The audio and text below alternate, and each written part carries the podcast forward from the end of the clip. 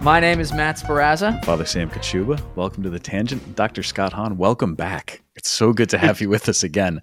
It's great to be with you, Father Sam and Matt. I only wish we had uh, video to match the audio, but just to have the conversation is well worth our time. Amen.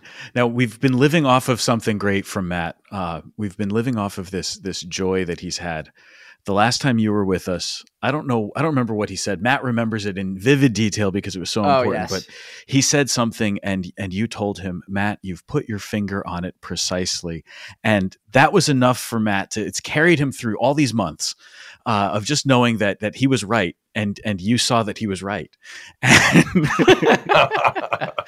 Nothing feels as good as And and the truth is, other Dr. people Hahn, see you're right. Yes.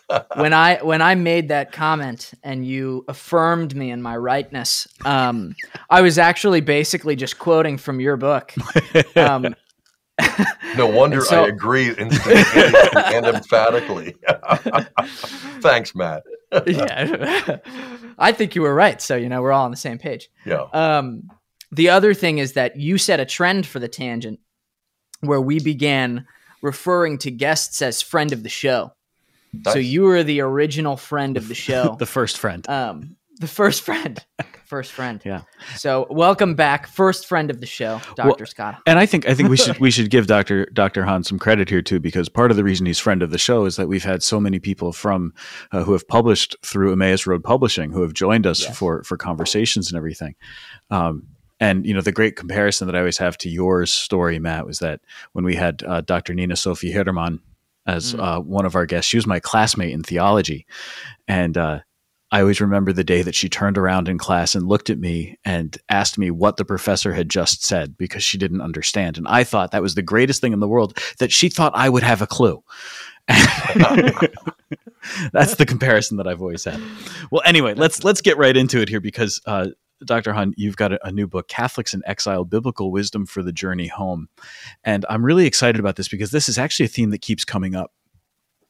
This idea of being in exile, uh, this idea of, of just kind of chaos all around us, and and needing some wisdom to kind of keep our eyes fixed on on the prize, to keep us focused on what's really necessary. So, can you take us through a little bit of the genesis of this book? Yeah, I mean, the book actually got started about four or five years ago.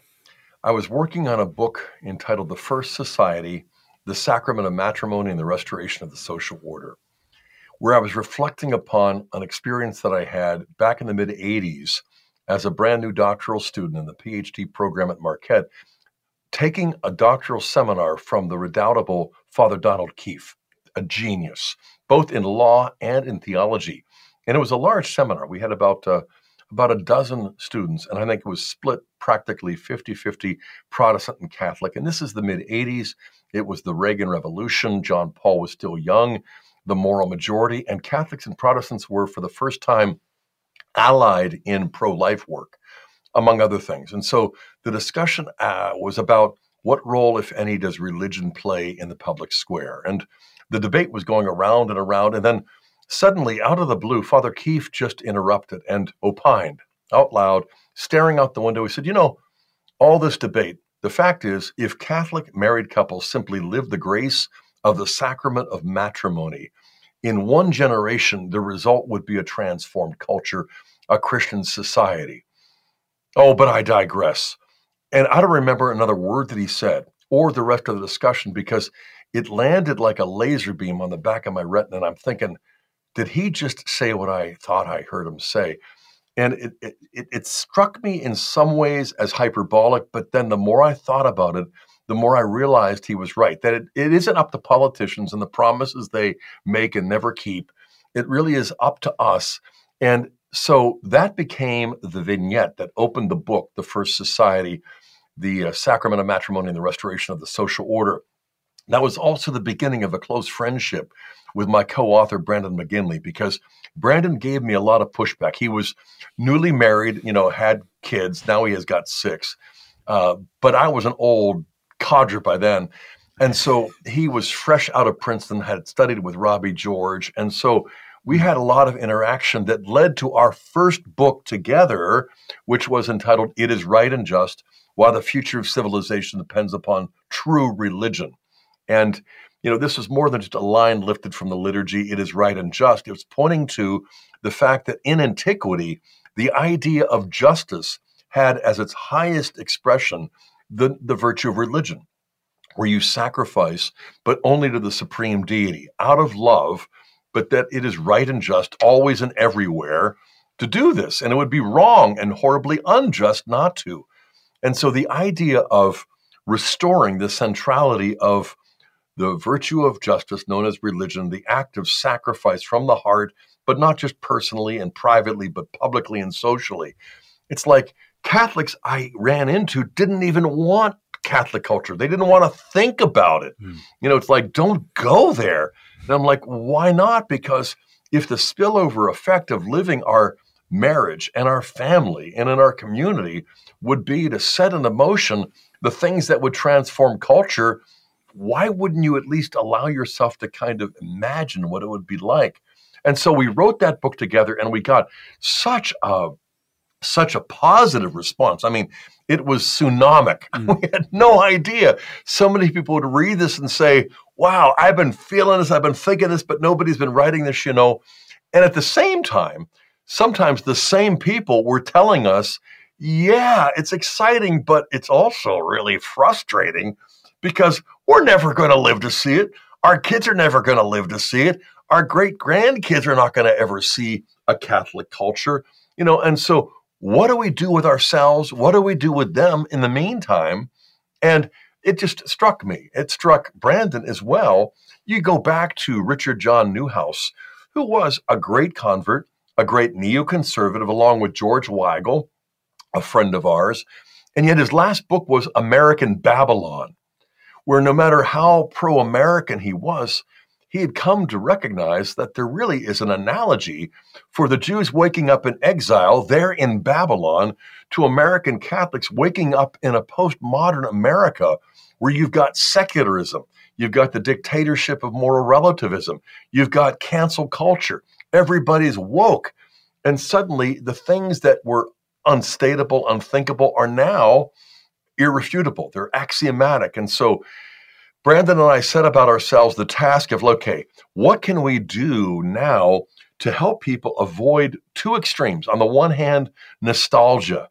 So we're just kind of, you know, we're just kind of pining away, wishing that it were the 1950s before Vatican II, when Fulton Sheen won the Emmys, you know, and when Bing Crosby played a priest in the Bells of St. Mary and Catholic convents, monasteries, and seminaries were all full to overflowing, you know? Mm-hmm. And I can totally understand why people would succumb to that. I have to fight the temptation myself, but it's pointless. It's completely unproductive, you know, because you just can't do that. You might learn lessons, but on the other hand, I would say the majority of people today look at the horrendous circumstances and they're much more prone to anger to sadness, to despair, to cynicism, where they're going to lash out and seek to basically find people to blame for all of these things, which I would say is arguably even more unproductive than just the succumbing to the temptation of nostalgia.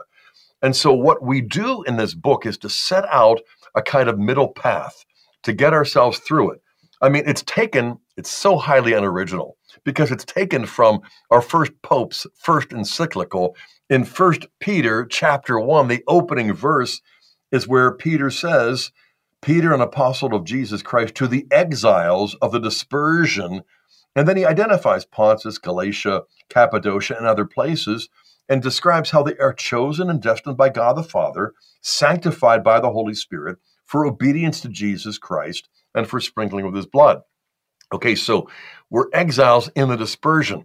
Well, I mean, Peter had to know that taps into a really deep part of what we call the Old Testament, the law and the prophets, because like 85% of the history of Israel was spent with Israelites living outside the promised land or living in a divided way or living in exile. We tend to kind of focus, if not fixate, on David and Solomon but that's like our it's true, it's historically accurate, but it becomes a kind of Arthurian legend where the, mm. the covenant becomes a kind of Camelot, like, oh, the golden age. It didn't even last 80 years. And so for the next several centuries, practically for 700 plus years, the people of God had to figure out how to fend for themselves in Babylon, in Assyria, in Medo Persia. And we just don't like to think about that. and yet the prophets thought about it all the time and wrote about it. And so, bottom line is this we wanted to propose what we call the Jeremiah option. Why? Well, Jeremiah's predecessor, Isaiah, was warning the people back in the 8th century BC it's coming, punishment, you know, the, the, the, the discipline. You know, God doesn't punish his people just to get back at them like a divine vendetta but he does punish them. He disciplines them to get them back to him. And if they don't come, then the punishment is. And so Jeremiah, a century later, was the prophet who was alive at the time that Babylon took Judea, came back and took Jerusalem. So he is writing oracles, letters to the first waves of the Jews who are waking up in total darkness and despair as captives dispersed throughout Babylon. And, you know, it's sort of like, okay, brace yourselves because this is going to be rather dark dark teaching, dark instruction. But instead, what you have in Jeremiah 29, verse 11, is for many of my friends, their life verse of spiritual comfort and hope. In Jeremiah 29, verse 11, he writes, I know the plans I have for you, says the Lord plans for welfare, not for woe or for evil, to give you a future and a hope, so that you will call upon me. And it's like, okay, Everybody who chooses that as their life verse because it inspires them, seldom do they study the context because right. there would be no Jeremiah 29 11 if there weren't Jeremiah 29 verses 1 to 10. And this is where he's given them practical advice, seven practical principles that will lead them to discover that, in fact, God's plans for us are not for woe, but for welfare. And so, what we spell out here is basically the Jeremiah option where he walks them through seven practical ways you can not only survive in a pagan culture, but you can thrive. And you can actually set into motion a kind of counterforce where the covenant that you keep is going to end up illuminating the darkness around you. And we had so much fun writing this book and once again, we weren't ready for the response. The readers were like, this is what we needed, especially after that other book that got our hopes so high. And then you wake up, you look around, and it's not just the temporal authorities, it's the spiritual authorities. You see confusion and corruption in the church, as well as in the government, overseas, in the Vatican, as well as here. What is a poor Catholic to do? Take hope. And this is how. I'm so glad you're bringing this up because this is actually exactly the stuff that Matt and I were talking about as we're getting ready for this. That these are precisely the issues that, that we're facing. Chaos in the world right now. I mean, look Chaos. at the news, and it's it's disgusting. It's it's terrifying. There's there's all this stuff happening in the life of the church itself, there's a lot of Catholics right now feeling like they're exiles, even within the life of the church. Um, so I, am really glad that you're bringing this up, and I, and I want to get into all of this. But first, I like that you use this phrase, the Jeremiah option. Mm-hmm. And I wonder, is that a deliberate choice of words, given that we also have this other book that's out there, the Benedict option? Yeah, uh, and honestly, both both Brandon and I really respect the Benedict option, I, and yeah. I, I, think it's a I think it's a healthy proposal. Um, I, am not going to take issue with any of it, you know, because I think that it is what we all are looking for, and that is constructive ideas. Yeah. Uh, now, the author, I, I, wish I knew him as a friend. I don't, but we've had some contact. You know, he's a convert to the Catholic faith, but then he gave into despair and he left the Catholic Church, and now he's Orthodox. And I I get it. You know, I totally understand why you know you you just jump overboard because the stench inside the ark just seems so much worse than the flood outside the ark. You know, um, but I would say stay on board, and that's what yeah. Jeremiah is basically doing. And so, yeah, there are other options out there, but I think the tendency for Catholics can be a kind of approach to Amish Catholicism, where we circle the wagons, where we mm. isolate ourselves, where we insulate our kids. And yes, there really is a proper place and time to insulate your kids, to watch out what they're seeing online, Sure. to make sure that they go to good schools, homeschool, classical academy, a private Catholic school, a parochial school if it's really, really solid. But I think what ends up happening is we feel like moles kind of digging holes and just trying to get through this next half acre of dirt uh, before it collapses. Whereas I think there are apostolic strategies that Jeremiah provides that you know show us okay even if we are outnumbered you know even if we are surrounded even if we are infiltrated the fact is this is our time and there was never been a better time for us to be faithful catholics. And we may discover that there never was an easier time for catholics who just simply by remaining faithful become saints. And that's what we're here for. You know and it might have seemed easier in the 13th century where you could take classes from Bonaventure, go down the hall in the afternoon, take a class from Aquinas. But the fact is, this is our time, and this is what our faith is for to give us the hope that through the, the fire of charity, we can have a joy that really is more than just good feelings, it's more than optimism. It really is something that is rooted and grounded in that neglected virtue that we call hope. Hmm. You know, you start with with marriage as that that beginning point.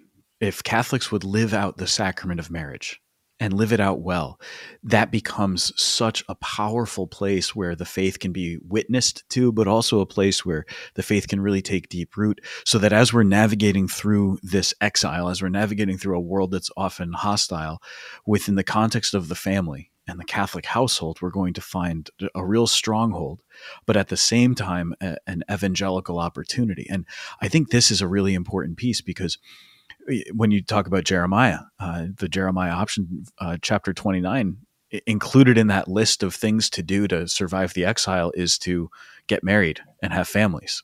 That's right. Right, included That's there right. is is to build houses and and stay where you are, but but be faithful to the covenant wherever you are. And this Right. is such an important piece. And then if we if we look at what happens when married couples are faithful to that covenant, when they live out the sacrament of matrimony, they start to form communities. And then other families start to gather around them. And then you have these these communities forming without necessarily being intentional, as in the Benedict option intentional. But Right. the communities are forming very naturally, but almost in secret, almost subversively you know and then they can kind of come out and they start to really infiltrate and influence the the culture at large And this is what our Lord is talking about when he speaks about how three measures of leaven are hidden in the loaf, you know, and we are hidden in the middle of the world. And if the world doesn't take notice of us, that's probably good for us, you know, because it gives us the opportunity to take these basic steps that Jeremiah lays out. You know, you pointed out marriage. The first of the seven is build houses and live in them. You know, not just pup tents. We're not just Bedouins. We're not just going to be, you know, renting a cheap apartment, but we're also not going to be dynamiting, you know, the tenement slums of, you know, the pagans who live around us. We're going to find constructive things like building a house and then living in it. In other words, rediscover a future orientation.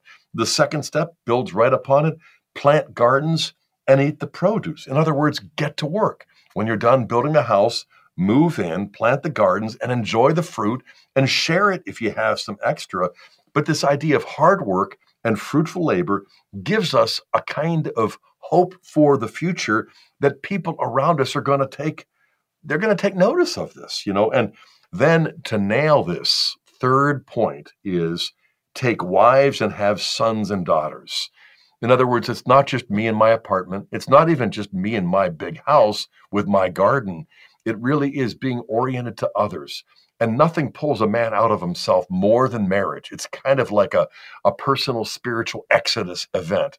And then when you have kids, you look at her body and still see the beauty, but you realize that beauty ain't just for me. I mean, that is to sustain our sons and our daughters as infants. And there's something of a beautiful breakthrough and in the process of raising families, you're creating memories. I mean, even if you can't afford to go back to Jerusalem, and if you did, it would still be in ruins, you can make memories for yourselves in the way that you live as family life. The fourth step builds right upon the third, and that is take wives for your sons and daughters. In other words, long term planning, not just one or two generations. Don't just plant the fall crop so you have food in the winter. Plant these forests so that in 50, 60 years, you might not be alive, but your children and your grandchildren are going to benefit from the lumber, the build the furniture, their homes, and all of that. So, this idea of future orientation, networking, social interaction, extended family culture, so that you're not just kind of living this insulated, isolated, semi paranoid existence, which, again, given our own cultural situation, that would be totally understandable. It just isn't good for our kids or for our grandkids. If they see us living in fear and anger, they're going to want to break out. And I've seen it. I think we all have seen it. But if you can sustain joy and hope, even in the face of adversity, hostility, and persecution, then you're going to realize that light doesn't have to crush darkness. It just simply drives it away. And so you live out that light. Number five, multiply there and do not decrease. In other words, do the math. If you're building houses, if you're getting married, if you're having kids, if your kids are having kids, then you are going to grow. You know, this reminds me of what, you know, Stephen Covey distinguished between the sphere of concern on the one hand and the sphere of influence on the other. We're concerned about 101 things that we have no control over. But in the sphere of influence, we have maybe nine or 10 things that we can actually do something about beginning with ourselves, our spouse, date nights, prayer time, you know, and little baby steps.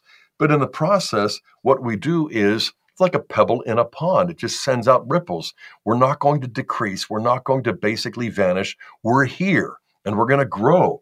And the spread of joy is what we're for. And, you know, the sixth thing, in some ways, I suspect would have been the most disturbing of all of the steps thus far because Jeremiah says, Seek the welfare. In the Hebrew, the term is shalom. Seek the welfare of the city to which the Lord your God has driven you. Do what? Say what? You know, I would rather see Nineveh destroyed, like Jonah felt, you know, than Babylon, you know, continued. But the purpose is we're out to make disciples of all nations in the Old Testament as well as in the New. And you see that Daniel and his three friends, renamed Shadrach, Meshach, and Abednego, though they're in the fiery furnace, they're in the secular culture Babylon, they set into motion what brings about the conversion of the Babylonian emperor Nebuchadnezzar and other people. He issues a decree that the God of Israel is the one true God, and I'm only a king because of him. And so just stay tuned and follow this because the results won't just be natural flourishing, but a supernatural blessing. And the seventh and final one is arguably the single most important one of all. Love your enemies. That's number six. But pray to the Lord on behalf. In other words, your prayer life, your interior life. You might not be able to go to the Jerusalem temple for Passover, it's in ruins, but you can light a candle on the Sabbath. You can gather your family around for prayer. Advent's coming up for us. We can gather with the four candles and the Advent wreath and do the scripture readings as well as the prayers and the Jesse tree or other things. You, you, you can't do everything, but that doesn't mean you can't do anything.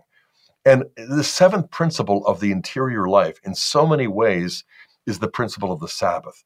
That is, you put God at the center, He will become the source of your life, but not just your physical life, but your spiritual life. And you'll discover just by faithfulness, that a long obedience in the same direction is going to bring about the grace of conversion not only for you, for your spouse and your kids, but for your neighbors and the teachers who have your kids in class who don't understand why do they have what I lack? Why do they have what I'm looking for but I can't find? And I just think, you know, if we say, well, I want to be a saint but I don't care about my family. That's crazy. Well, I care about my family, but not, not, not the neighbors. That's crazy. Well, I care about the neighbors, but not the pagans down the street. That's not an option. And so if it seems humanly impossible, just say to God, look, you put us in this situation, you know, make lemonade. Help us, oh Lord, to transform it. Yeah, you, you bring up the, the letter uh, from the second century that describes Christians as living in the world but not of the world, uh, pilgrims, and yet they're, they're here. They're citizens of the city, of this earthly city. The And epistle to Diognetus. Yeah, it's I so love that. powerful, right? And as as there as it describes the Christian life, uh, it's it's distinguishing Christians from the world while still planting them very firmly in the world. So, all right, we we look at the world right now and we see these different things going on, and it's really easy to get upset because some of the stuff that's happening directly impacts our children and our families. Some of the stuff it's impacting our society right now.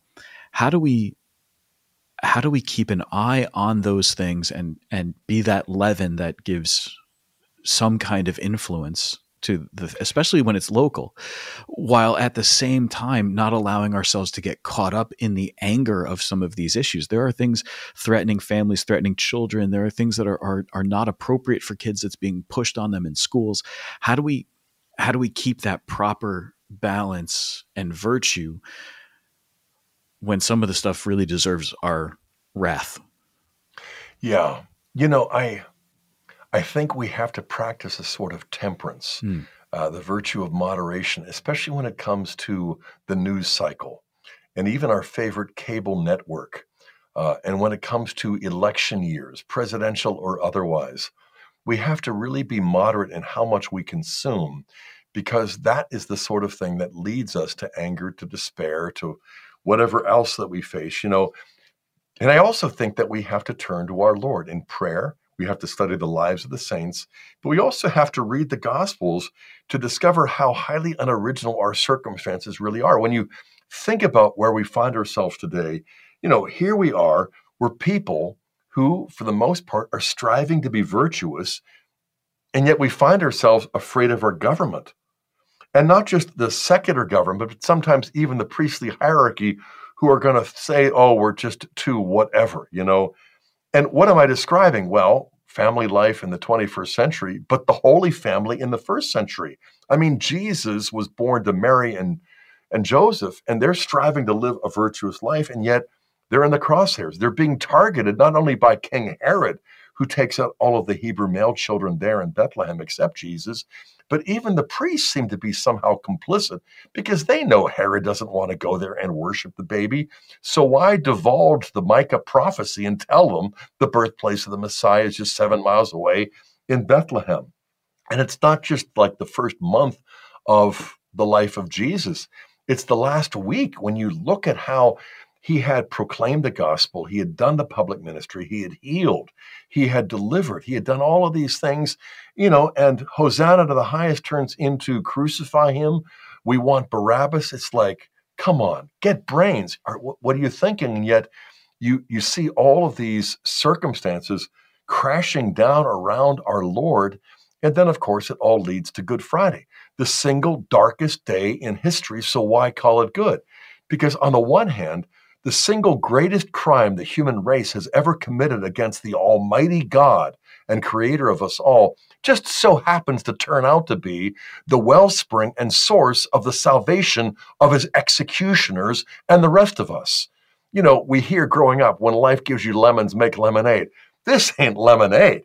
I mean, this is God saying, if I can turn the single greatest sins ever perpetrated into the source of the salvation of the human race, don't think for a minute that you are in over your well, you're in over your heads, but you're not in over mine. And so he just almost seems to prefer to heap up adverse circumstances so that when he acts by delivering the Holy Family to Egypt, by resurrecting Jesus from the dead, by bringing about a transformation that nobody saw coming, it's going to be Psalm 115. Not to us, O Lord, not to us, but to your name be all the glory, because we don't even want to take partial credit. You know, I so appreciate that you that you bring it to that place of this story isn't new. The things that It's we're not. living through, the chaos of our world, it's not new. And this biblical wisdom for the journey home, I think, is is really key. Um, y- you mentioned the the priestly hierarchy, and I think this is an, an important thing right now for a lot of Catholics. There's a lot of people struggling, a lot of priests, frankly, struggling.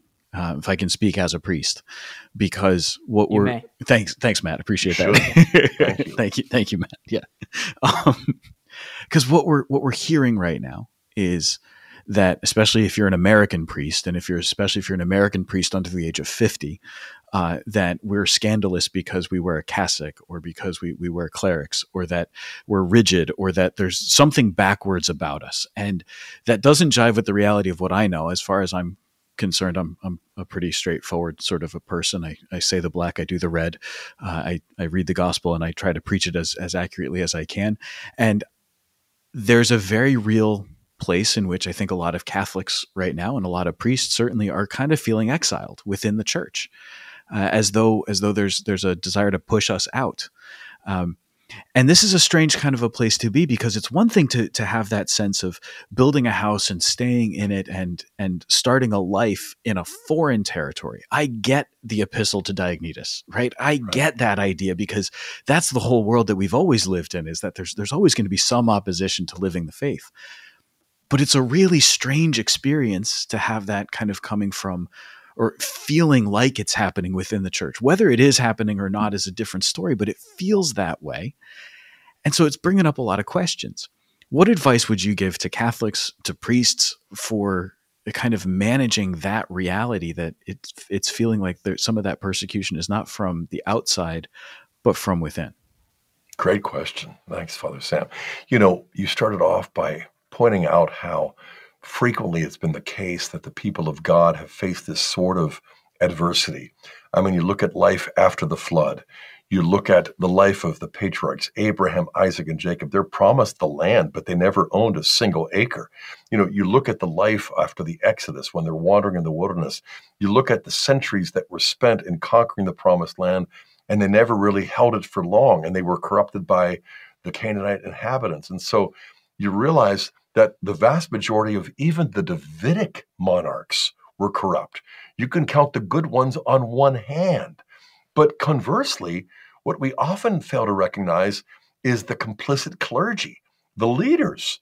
I mean, when you look at Aaron, okay, you see the golden calf. When you look at Korah, you look at the Levites, you look at the book of Numbers, but you basically see that Jeremiah himself was a priest from the Levitical family from the town of Anathoth, but he was targeted not only by the secular rulers in Jerusalem, but by his fellow priests, by the false prophet who guaranteed that Babylon would fall, that we would rise. You're such a political pessimist, gloom and doom, and all of the rest. He's thrown into a pit, he's left for dead.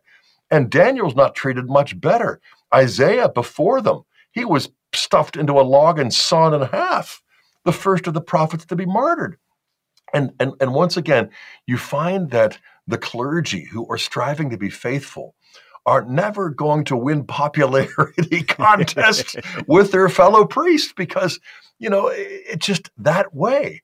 And when you step back and you take it in, you realize, okay, the old French line that the more things change, the more they stay the same but then you could really learn from the lessons of every you know of every age every generation and, and why it was that you know the the plan for the great commission was not let's go to rome let's find the best educated senators who are the most popular who got the highest percentage of votes let's make them the 12 disciples and we're just going to win. I mean once again you see that god chooses to do more with less his strength is perfected in our weaknesses. So, Paul, whose curriculum vitae, his resume, was impeccable. But, you know, while the false apostles would boast of their credentials, Paul says, I would prefer to boast of my weaknesses because then God gets the glory and God's strength is manifest. And then people who are facing the kind of adversity that he faced have absolutely rock solid, rational grounds for hope. I mean, if we're only going to be logical in following philosophical reason, and we have professed the sacred mysteries, we've got to realize that to not seize the hope that is set before us, as we read in Hebrews 6, is basically not only to be unfaithful, it is to be irrational. And so when we recognize no pain, no gain, no cross, no crown, and as Paul tells the Corinthians, this slight momentary affliction is what God is using to prepare us for an eternal weight of glory. We want to say, stop, Paul, just shut up. It, it's not slight, it's not momentary, it's it's more than an affliction. Right. You know, it seems like a plague, but no, look at it in the light of eternity, and you'll see that an eternal weight of glory is going to cause us to blush the first minute we get to heaven. We're going to be embarrassed at ourselves for having just gotten so close to giving up hope, giving in to despair. But Paul says, look not to the things that are seen, but to the things that are unseen, because the things that are seen are transient, but the things that are unseen are eternal. Our country seems so permanent. The White House, all of these institutions, but I remember spending an afternoon in the cabin of Dr. Billy Graham and his wife Ruth, who back then in the in the 80s had famously said, "If God doesn't judge America, he'll owe Sodom and Gomorrah a personal apology." Wow. Thud. It's like, "Whoa." Yeah, that's a that isn't you know, that isn't altogether wrong. You know? and so I remember hearing Father Benedict Groeschel addressing these high school kids at this at this conference on our campus. He said, In 50 years, I won't be here. Most of you will. But the institutions that you think are permanent, the visible buildings that just seem so permanent, they're not going to be around. The only thing that will be around is Jesus Christ and the Holy Eucharist, the succession of the apostles, the sacraments that will make us saints. Count on that, not on the, the promises that the politicians are making. And he could have said back then, you know, we, we look to Christ, the high priest, to work through our priests. But I know, I mean, my son, Father Jeremiah, is a wonderful priest, but he also goes to confessions like his dad does on a regular mm-hmm. basis because we're weak. And yet his strength is made perfect in those weaknesses. So let the river of living water, the medicine of his mercy flow. And let's not just say, well, that was warm, fuzzy religious rhetoric for that podcast. No, this is reality. This is truth. You know, it's it's interesting. The warm fuzzy stuff it doesn't it doesn't work, and the warm fuzzy stuff doesn't really doesn't really take us anywhere. But when when you simply say that the the simple fact, like we need confession, we're all sinners who need God's mercy. Guess what? People line up to go to confession when you encourage people to have that love for the Eucharist and to recognize that Jesus is here, people show up for it. They they want it. In this, uh, we're in a time of Eucharistic revival, right? And in this time, there's people who are showing up and coming to understand Jesus present for them in a way they've never understood it before. Um, and I think this is this is a, a key piece of that of that growth. You know, just like you said, Dr. Hahn, that uh, sometimes we have to moderate the way that we watch the news so as not to get caught up in too many things. I think the same thing is true with Catholic media. Uh, I find as much as I love I love the pillar. I love Catholic World Report. I love the Catholic thing. You know, I love reading these guys and, and listening. You love Veritas Catholic Network. I do love Veritas yeah. Catholic Network. That's very true. It. Yeah. Um, but I, lo- I love like consuming all of this stuff, but I can also find that it gets me pretty easily discouraged and I need to come back to my own parish. I need to come back to mm. right here where the gospel needs to be preached and to right here where there are good people who are striving to live their faith and who remind me of who I am as a priest right? Good people, good families who are, are, striving for that and kind of come back to this and build them up instead of worrying about the stuff that I can't control, um, like what's happening at the Synod on Synodality or what's happening uh, with different cases that have been making headlines, like Father Marco Rupnik, and I can't control anything about that. Uh, Bishop Joseph Strickland, I can't control anything about that. But I can be present to people right here in Fairfield, Connecticut, and pray with them and and try to walk with them.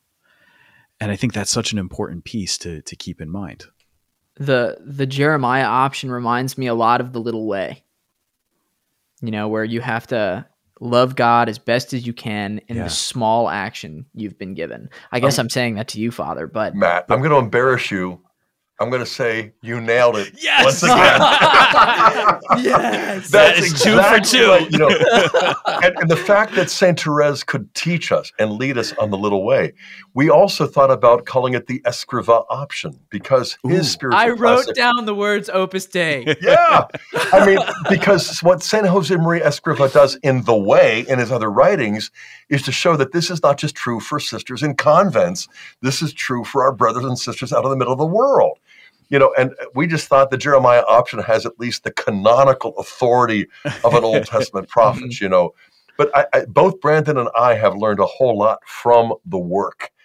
And, you know, one of the things that we also do in this book that I want to emphasize is we point to a little known Polish prelate by the name of Cardinal Stefan Wyszyński. And I can just say this his treatment of hard work, I mean, of hard labor.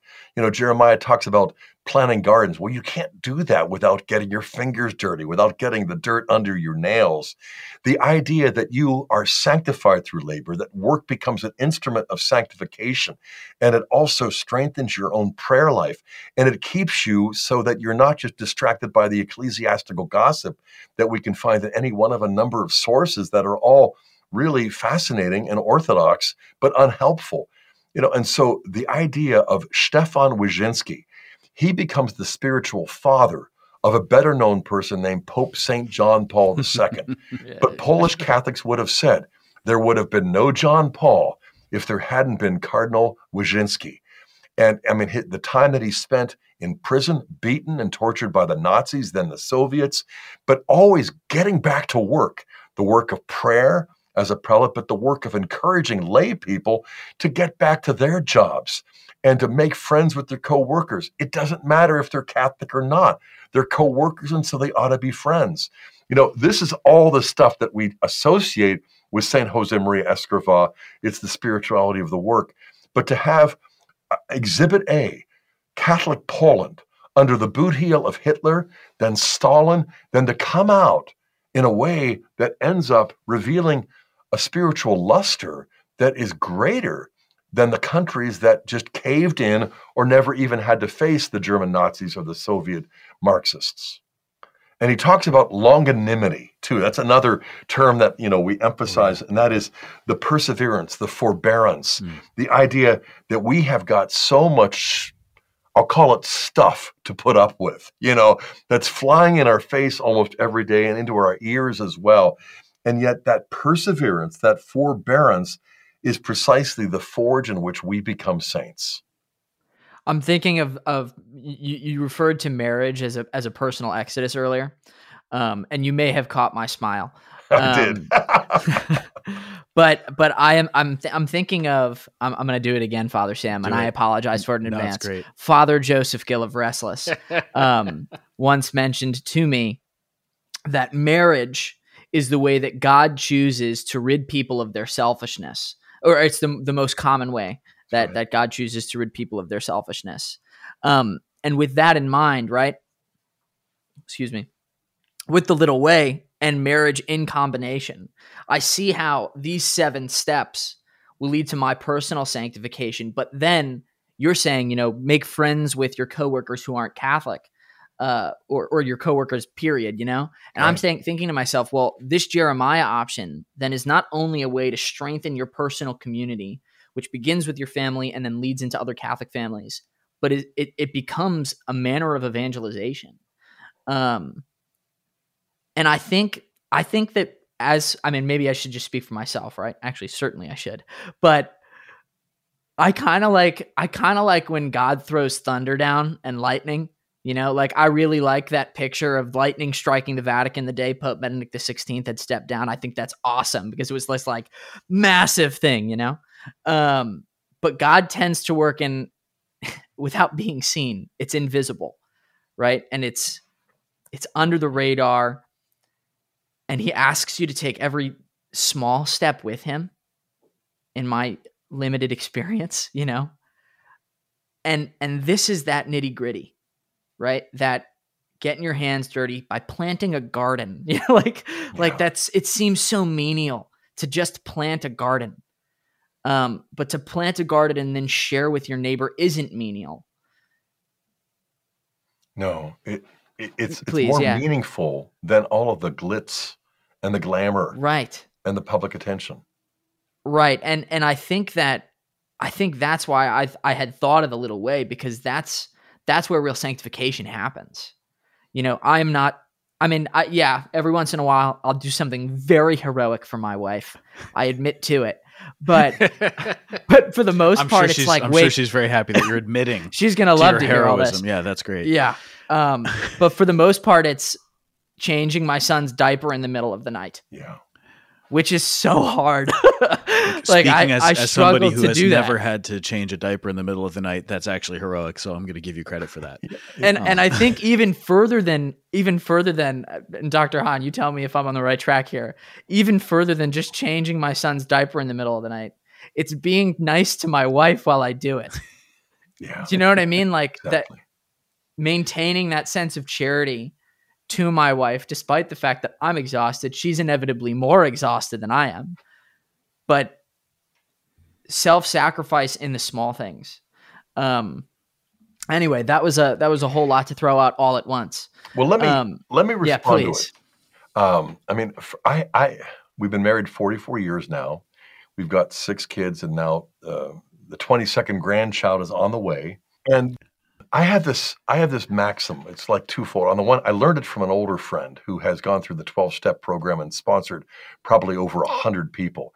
You know, I'm not much, but I'm all I think about. I remember when you first said that, I'm like, you nailed me. And then the other thing is, if I didn't know me, I might be impressed, you know. And so that personal exodus by which we're pulled out of ourselves through marriage, through family life, through diapers, through cutting the grass, and all of the other things, you know, the Lord takes that up a level or two, you know. And in prayer, I, I've heard our Lord say this a thousand times in about 999 different ways, and that is, Scott, I want to make you holy much more than I want to use you to make other people holy. You know, thank you for your yes. You know, you are willing to be an instrument by which I can sanctify other people, but you are not simply a means to an end. I want to make you holy more than I want to use you. And I'm just like, okay. But what life almost always teaches me is that the success that I, I, I strive for, I hunger for, it invariably is much more of a blessing for other people. It's in my own personal failure, my own personal affliction, my own personal weaknesses and trials that God gets close to me and says, Now I am working on you. Now, you know, you are growing in your trust in me. Without going into any of the nitty gritty, I mean, just in the last three weeks, first time ever in 66 years, a concussion with stitches, you know, and then surgical procedures that were outpatient, so not very serious, Oh and my yet goodness. feeling the weight of my own mortality, waking up in the middle of the night in agony, turning to Our Lady in the Rosary, and feeling such comfort, such um, what's the word? You know, parrhesia, confidence, like a little child, and and her intimacy, her accessibility, Jesus too, where I can leverage my weakness and affliction for grace and mercy so that they pull off little minor miracles that nobody notices but me because I can get through the day. I can be pleasant with Kimberly. I can be nice to the kids. I can even be nice to my students at midterms, you know? and it's like, glory to you, oh God, glory to you. Your strength, my weakness. What a powerful one two combination, you know? I might just become a saint. I've heard that you're a very merciful so. grader, though, Doctor Hahn. I, I've I am. I never had you as a, as a professor, but that's what I've heard. I've heard that you're very merciful. That's good. Uh, if if we can look at the at the life of the church right now and see see kind of that same idea of um, parrhesia, uh, interiorly finding that place of reliance on God, um, and and we're reading the news, we're reading the things that are going on, we're we're seeing all of this, and and as Americans too, I think we are very much uh, we're very much Catholics, but we're we're also very much influenced by our culture, right? And what what is American culture like more than the apocalypse? We love the idea of the apocalypse. Uh, we love the idea of the end of the world and and everything else. And so, whether it's uh, you know Armageddon back in the '90s and like the the space movie with the asteroid coming to destroy the Earth, uh, Independence Day, the aliens are going to come and take over. Um, or the sort of the religious, like the Left Behind series that was that was really popular at the early part of the 2000s. Um, we kind of love looking at the idea that we're in the end times or that the the end of the world is coming.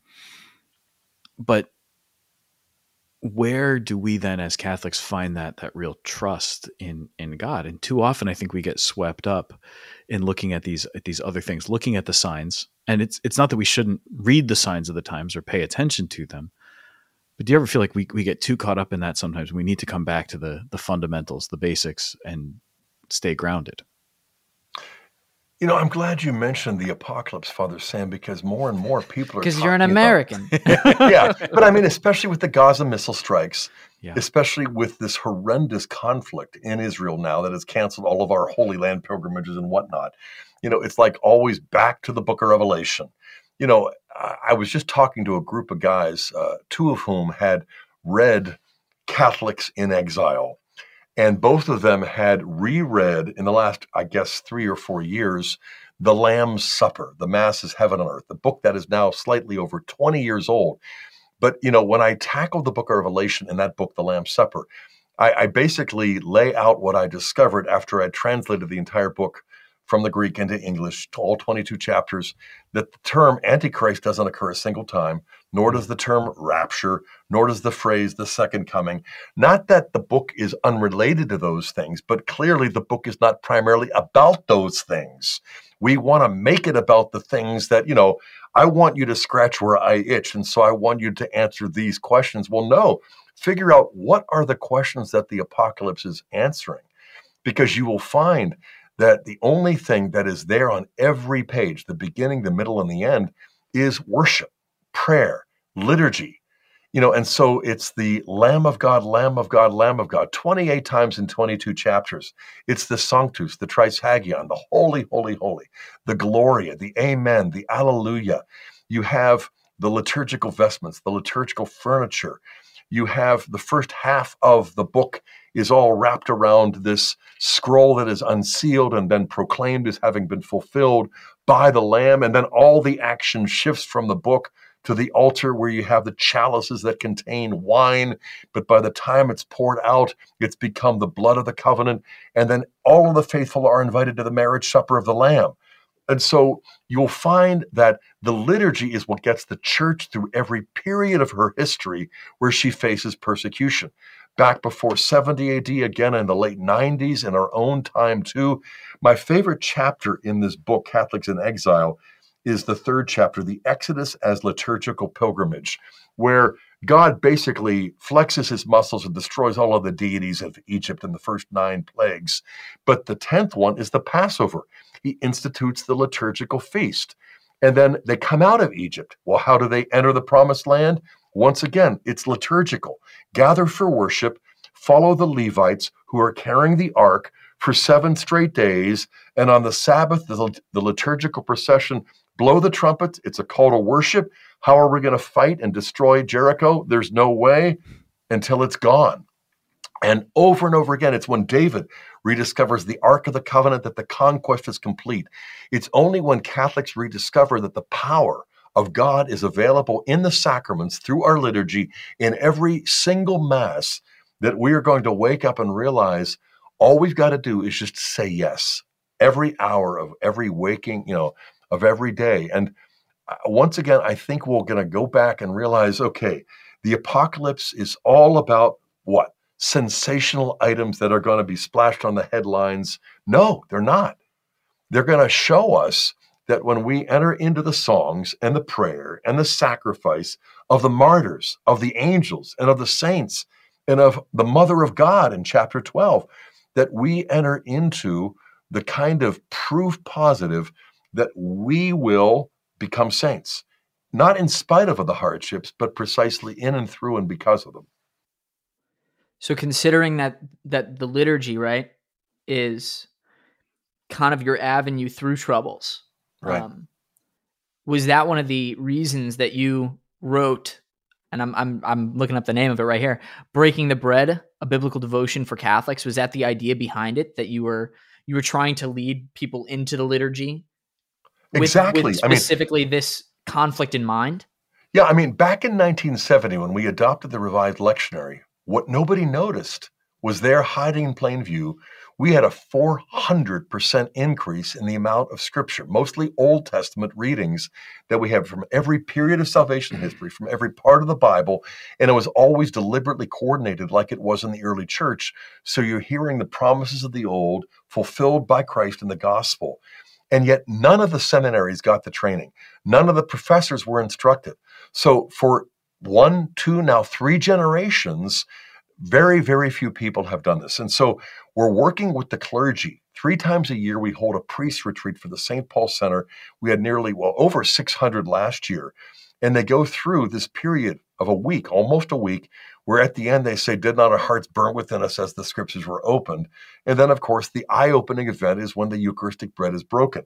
But you need the laity to form a partnership with the clergy. And so, this book that just came out days ago called Breaking the Bread, a biblical devotional for Catholics, is looking at year B, which starts in like one week or two. And we're going to be going through the law and the prophets and the Gospel of Mark. And we're going to see this pattern unless we don't, because we're probably not going to hear it in most of the homilies. But we can do it for ourselves and for our family members just by opening up this Bible devotional. You're going to see next Sunday's readings and I connect all of the dots and I show how none of this is haphazard, but all of this leads us to see that the main event is the Eucharist, where the fulfillment of the old covenant is going on in the Mass every bit as much as it was in Emmaus at the table back in the first century. And once again, it just it strikes people as just too good to be true unless you realize this is the truth that we profess as the Mass turns on the hinge of the creed what if we believe in God the Father Almighty and He really is just that? Then maybe all of these hardships are designed to make us holy. But we got to take Him at His word. We got to recognize this. And as I look back on the last 40 plus books that I've done, I did a semi academic book called The Kingdom of God as Liturgical Empire, a theological commentary on 1 and 2 Chronicles. And book after book after book just shows us that what matters most is the Mass. And the better we're prepared for that, the better our families prepared for that, the more we're going to come away with grace, even if the homily stunk. You know, there's the creed at least. And over and over again, I'm seeing a new generation of priests being formed where the homilies don't stink. They really are good. They are a kind of prophetic utterance that will feed us no matter where we're at. Well, I feel like if we There's get breaking the bread, grounds to thank God. I feel like if we get breaking the bread into the hands of more families, then it's like it gives me a pass. Like if I have an off Sunday, yes. it's okay. Um, it's gonna it's gonna be all right. you know, I won't feel so bad. No, I think this is actually hugely important because that that exact phrase that you said, Doctor Hahn, uh, the the laity and the clergy working together uh, what you're promoting there, what you're suggesting there, that's that's the ecclesiology of Lumen Gentium in Vatican II. Is that yeah, there's exactly there's right. not while the church is hierarchical, there's there's not this stark separation in which it's clergy over on this side and laity over on this side, and there's opposition, and near the twain shall meet. Rather, it's we're we're supposed to be working together, and, and we need to see ourselves as being on the same on the same team. One hand washes the other. Exactly. And so I, I love this this idea for for the laity, especially uh, the the idea of the the family life and the building the home and planting the garden, get, getting right in there in, into into the world and, and being there. And then from the perspective of of for priests, uh, teaching the faith in its fullness, proclaiming the gospel, knowing what it is that's supposed to happen, celebrating the mass, most of all, celebrating the mass well, and and making it something that uh, the people will will be able to understand at least something of the mystery that they have. Um, yeah. So uh, we can we can kind of start there the, the at the broadest level where most laity and clergy come together, which is in, in the parish. But let, let's go a little bit further. Like, what do you think we need from the, the higher levels of the hierarchy, the Pope and the bishops? Well, what we need is they're striving to be faithful. And I think most of them are. It's just hard for them as it is for us. You know, but I think that when the bishops recognize the power that has been entrusted to them is from heaven and not earth, it's to make saints and not politicians. You know, we want to encourage them, you know, and not just the Bishop Stricklands, who I count as a personal friend, but the whole wide array of bishops. They have the most humanly impossible task of all. They want to be faithful, some more than others, some do it better than others, but I think they'd all pass a polygraph when they'd say, I want to be a good shepherd. So what we got to do is help them be good shepherds. And the, the best way perhaps is to buy is by being not just kind of blindly obedient sheep, but those who quickly follow whenever they hear a word that they know is true and it's from God and that kind of thing. That partnership of clergy and laity to me is the indispensable thing. you know, historians have kind of brainwashed into thinking that there's church and state. And that's a myth, a kind of postmodern myth, because, you know, the church is not reducible to the clergy. No, the temporal authorities, like my own bride, who happens to be the city councilman at large in Steubenville, she's not a member of the state. Clergy and laity form the church, and the clergy administer the sacraments, and the laity, empowered by the grace of the sacraments, go out and do what? What Vatican II said we sanctify the temporal order. We don't just relegate it to the sinners and the secularists. No, we've got to recognize there's such thing as holy secularity. When you separate the two, that's secularism. But to bring together the sacred and the secular, the sacred is not opposed to the secular. The sacred is only opposed to the sinful. And so, if we can get in step, the clergy and the laity, and not just the priests, but also the bishops, and not just the religious, but also ordinary lay men, lay women. You know, I you mentioned besides Catholics in exile and the more recent book, Breaking the Bread, the, a biblical devotional for Catholics. I must say, the one book that is like a tie, it's like a three way tie. This book just came out days ago. It's a children's book. It's my third children's book, but it's based upon the Lamb's Supper. It's called The Supper of the Lamb. I co authored it with Emily Stimpson Chapman. Mm. But Emily is a genius and she's a poet. And she transformed the Lamb's Supper into the Supper of the Lamb, which is the most beautiful. I already know at least two of my kids have memorized it now. It's so well done. You know, and one of my grandsons, Johnny, I shouldn't have said his name, but in any case, he just went to first confession, you know, and, and there was anxiety. Of course, there's going to be angst, you know, and there's the list, there's the weight, and then there is the penance. And then he crumbled up the list of his sins that he took into the confessional, threw it in the wastebasket, and said, so long, suckers. I thought this guy is well catechized. Yeah, awesome. he yeah. will not be defined by his sins, but by God's mercy. Oh, that's so good. That's outstanding, man.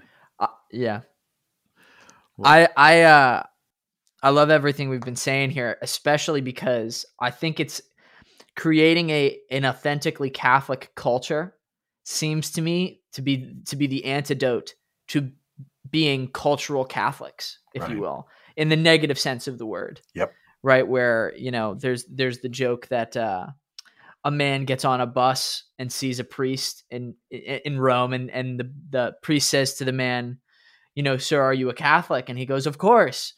And he says, okay, well, where do you go to mass? And the guy looks at the priest and says, I said I was a Catholic, not a fanatic, father. you know, and and and it's it's the antidote to that, right? Doing all of these things well, being a well-educated laity, having that that that teamwork between the laity and the clergy right and and that looks like diving into the scriptures and understanding the liturgy and praying it well and and celebrating it well as a priest and praying through it as a, as an individual in the pew also known as a person in the pew that's the second time i did that father sam where i called persons individuals, individuals. it's okay um, they are individuals but that's true that's true you know? Uh, but the idea of that being the antidote to us you know just like growing up and being like well i know the our father I don't ever say it. Well, th- so that that's a good point, Matt. I, I really like this idea that it, it's the antidote to just being cultural Catholics, but we're creating a real Catholic culture. Over over history, what we've seen is that Catholic culture really does look different, though, depending on its location and its its moment in history. So Catholic culture has has changed. Um, for us as Americans, Catholic culture has always been sort of under the current of the rest of society right? Because catholics have never they, this is this is a place where catholicism is was never the the religion of the country right? And so now in a very secular world now in a time when our our culture at large has changed so much. Dr Hahn, what do you think the catholic culture is looking like and and will look like what are some of the markers that you see there well you know at one level i must admit that American Catholic culture is a lot better than I could have possibly hoped for I think when I true. came into the church back at the Easter Vigil in 1986. It's not nearly what it needs to be or what it should be, but it's so much more. And I think back to 86 when a similar poll had similar results that showed that 70% of Catholics living in America back in the mid 80s thought that the Eucharist was a sacred symbol but not the real presence. And so, you know, there's a sense in which we haven't come that far, but there's another sense in which the National Eucharistic Revival that the bishops and the priests and the, and the lay people are spearheading together. I mean, this is going to bear fruit. But Matt, you mentioned that fella on the bus, you know, I'm not a fanatic. It seems to me that the key to really cause Catholic culture to flourish naturally and supernaturally is to overcome that minimalism. You know, mm-hmm. what go to mass? I'm not a fanatic. You know, nobody is a minimalist in any area of life that matters. You know, when your team is on the field, you know, you're not going to be content because they're doing the minimum amount of work necessary to lose the game but look still professional. You know, you want them to be, you know, completely maxed out. Likewise, right. on the job, if you've got people under you, you're not looking for minimalists who are just checking the list. Likewise, the people who are looking at you are not looking to see if you do the bare minimum. In your hobbies, with music, at concerts, in movies, nowhere do we default to this minimalism. right. And so, in the one area that matters more than all of the others put together in terms of eternity, divinity, and what I'll be judged for, it's like, you know, our culture offers us insanity what the church offers is sanctity. And the only sane response to it is to say, look, I'm not just going to accept these profound truths in a way that oh, I'm going to yawn, crickets are chirping, you know, I'm going to mm-hmm. take it for granted. No, there is a combination that needs to be re- rediscovered and really cultivated. And that is the combination between the profound and the passionate. I mean, people are passionate about Britney Spears and all kinds of other things.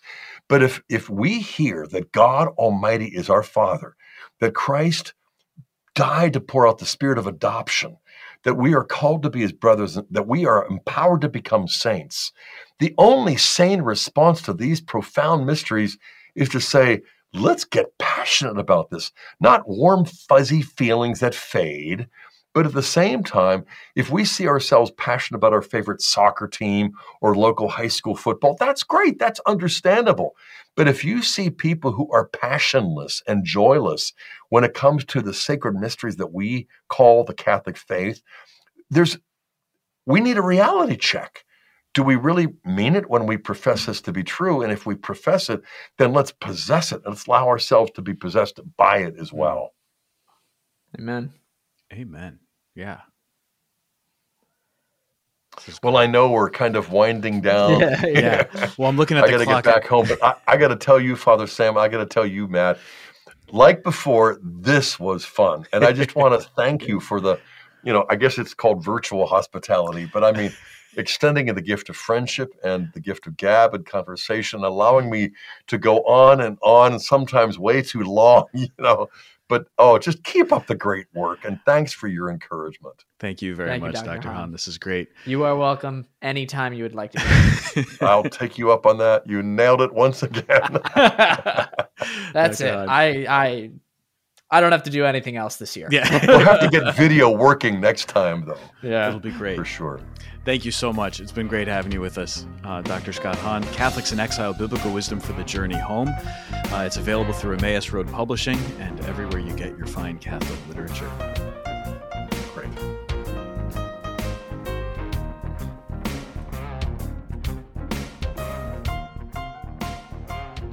He said nice things about us, Matt. that was so cool. I got the uh, I got the treatment of last time but double time. Double time. Okay? I increased by 200%. you have once again put your finger on it precisely. Right on. Just amazing. Yes, yes, what, man, what a yes. guy.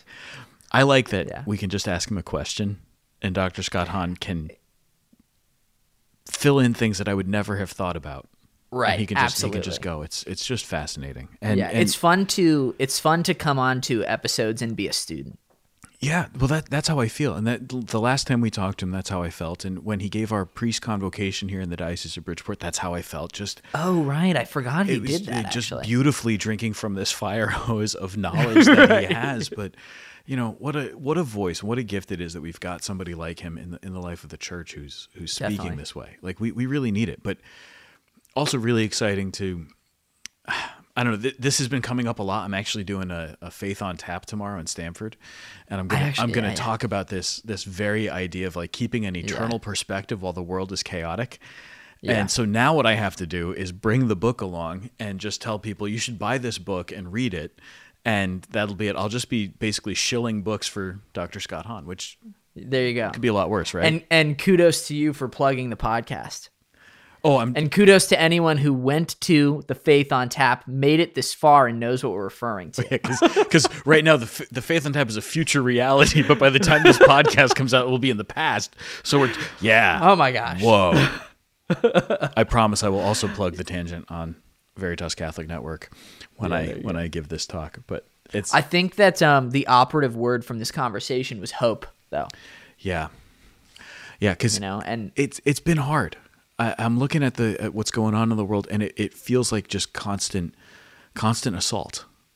yeah, uh, and and the things that are happening in the world, it, it's feeling very much. And maybe this is me getting old. You know, maybe I'm just demonstrating that Mm-hmm. I'm sure it is. I, I am become an old man, and and I'm just kind of getting crotchety and, and grumpy. But I'm like, since when did everything change? You know, all this stuff is happening, and and all of a sudden, words don't mean what they used to mean, and there's there's Yeah. crazy stuff getting. no, that not you becoming an old man. I've thought that exact same sentence before.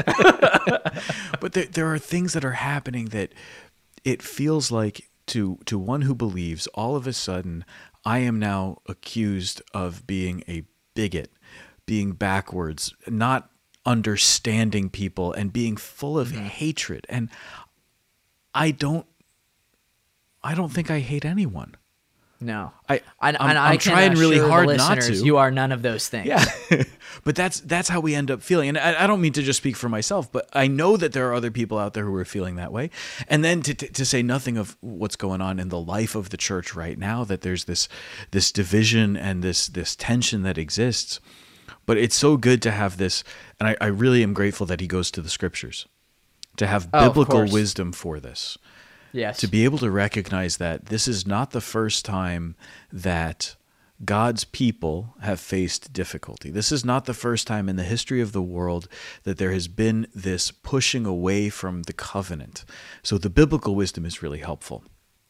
Now, I wonder if there are any church historians out there who are writing books like this who could give us the the historical perspective from the life of the church that in the history hmm. of the church we have had this kind of division and disruption and tension and questioning and everything like that. But it's really comforting, exactly like you said, to hear that word of hope.